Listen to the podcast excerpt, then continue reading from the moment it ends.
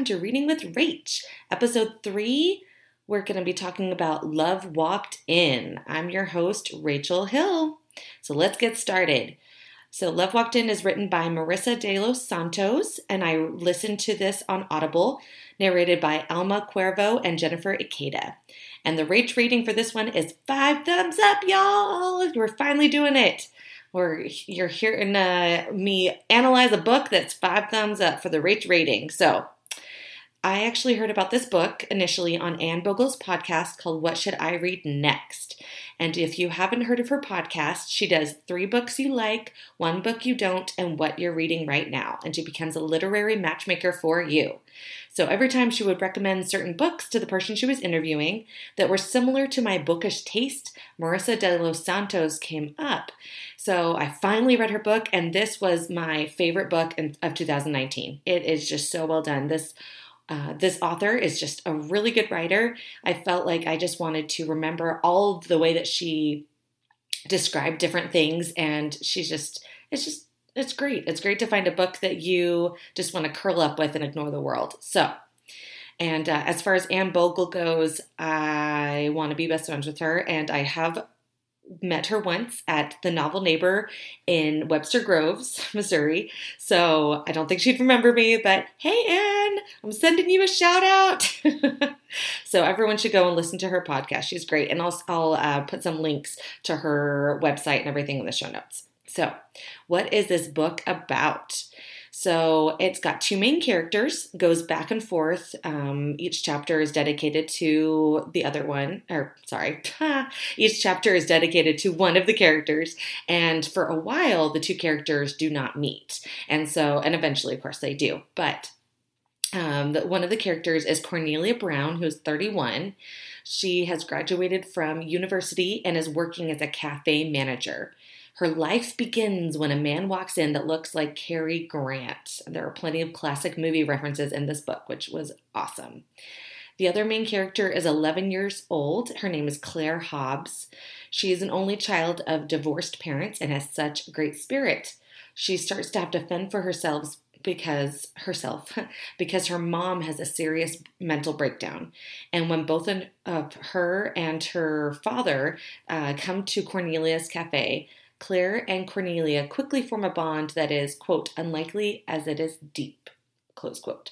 So I pulled some of that from the book jacket. So I'm, I'm putting out some shout outs to the book jacket there. It's not all Rachelisms right here. Um, but the beginning of this book sounds like a very stereotypical chick lit book that her life is changed, that Cornelia's life has changed when a man walks in. But uh, and not, not, that there's anything wrong with chick lit. I love chick lit. It's great. But this is definitely not your stereotypical chick lit literature. uh, it's a little redundant. It's not your stereotypical chick lit.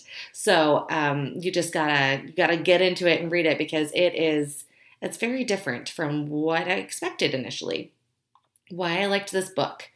First is all the references to classic movies. Now I did not get a lot of them.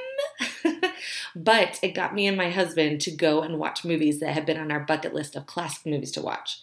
Side note, my husband does not really like TV shows. He's very, very picky. But in our marriage, in our 12 years of marriage, we found we like movies together. So this was really good. So we watched watched Citizen Kane and of course Casablanca, which I had fallen asleep too when I watched it in my younger years. So, um, but now that I've watched it again, oh my goodness, there's a reason why this is like so, this movie is quoted so much. It's amazing.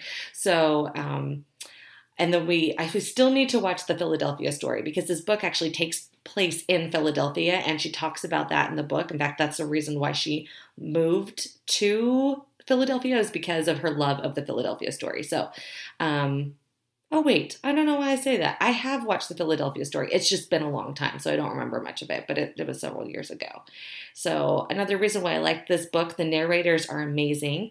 Uh, the different narrators, the, the people reading the book, are um, they're different for Claire and Cornelia. So, this helped make the book a lot less confusing for me because a lot of the book they weren't interacting yet.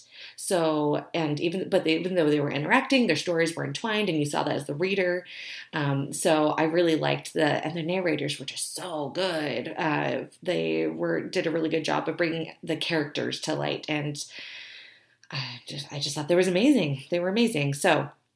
Uh, another thing I liked was the connection between Cornelia and Claire was just heart achingly beautiful it really goes to show you that you do not have to be a parent to really impact a child's life and for them to impact yours.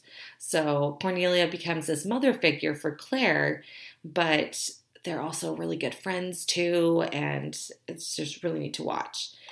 I also liked that there is romantic love in this book between adults. Um, but it's definitely not in the way that you would think. There are a lot of twists and turns, and the book goes down different rabbit holes that you don't expect. So I was doing the gasping a lot because I was expecting things.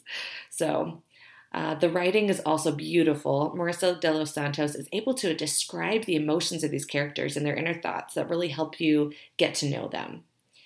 And mental illness is discussed. And I've been diagnosed with anxiety and actually take medication for it. So before my anxiety was under control more, I could, I found that I could not read about people with mental illness because it was just way too raw and hit too close to home.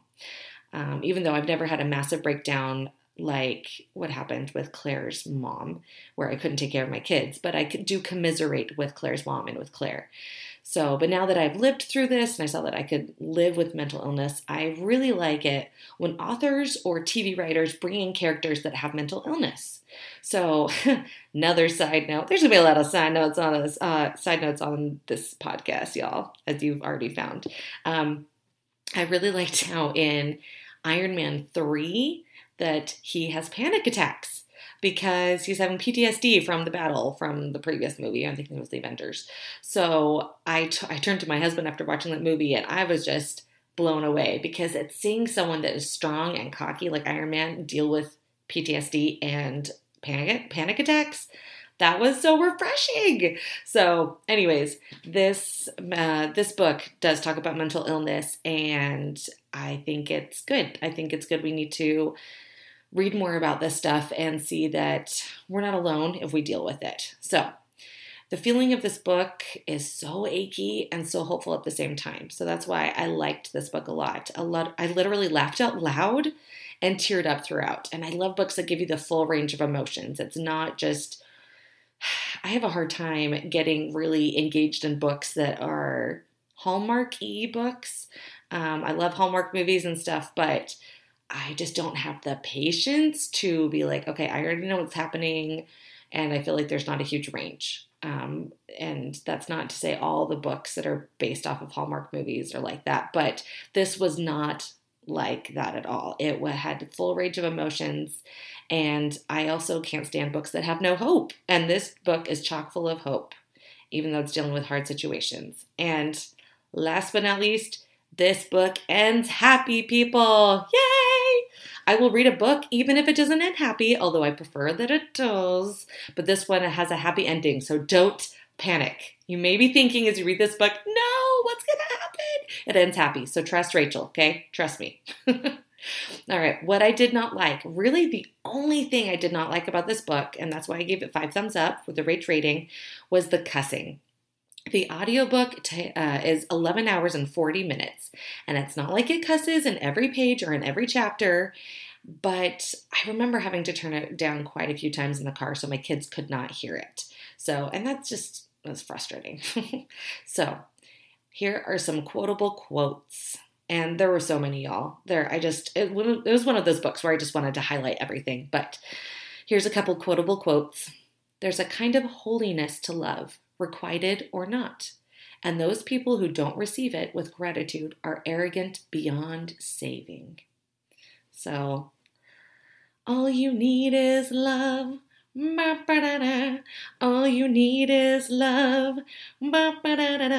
Guys, I don't even write this down before I start singing. It just comes to me. All right, here we go. Here's another quote. I like this one. If you're going to rip someone off, it might as well be Audrey Hepburn. Isn't that true, ladies? It so is. And this one is a very sweet, tender one about mothers. Soldiers in the heat of battle, death row prisoners, explorers stranded in deserts, jungles, on mountaintops. Anyone sick or lost or just tired and bewildered. We all wanted our mothers. Oh, that just just hits you in the heart, right? And then last quotable quote, and I love this because we uh, as readers, we love writers, we love readers, right? We love storytellers. She thought about that word capture how it put a writer on par with a fur trapper or a big game hunter, and how it implied that stories were whole and roaming around loose in the world, and a writer's job was to catch them. Writers are great. I really want to write a book someday, but that's a lot of work, guys. So I am grateful for those people who sit down and write. Thank you.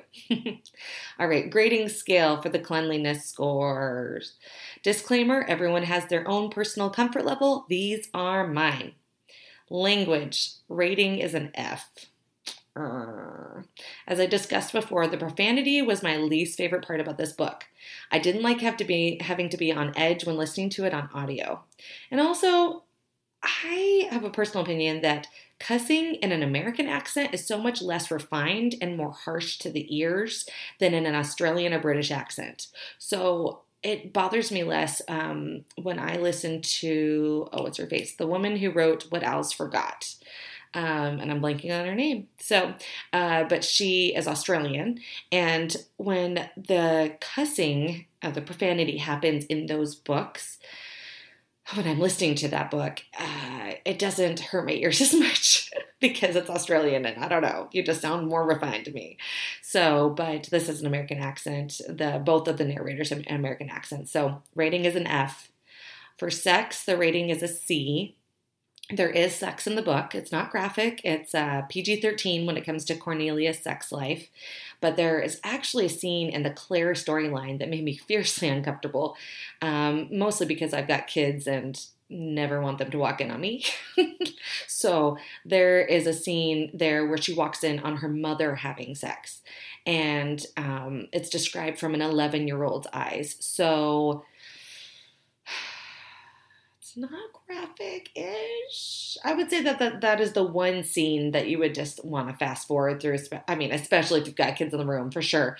But um, it's it's actually very beautifully written. I, I gotta say, but um, yeah, I'm giving it a C. So the, just putting that out there.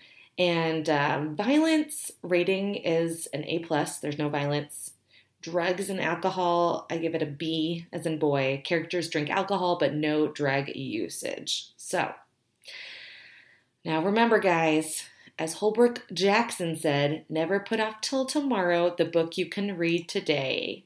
Make sure to follow me at Sugar Plum Books on Instagram. Take a picture of yourself holding this book in the most unlikely of places, and I'll give you a shout out in another episode.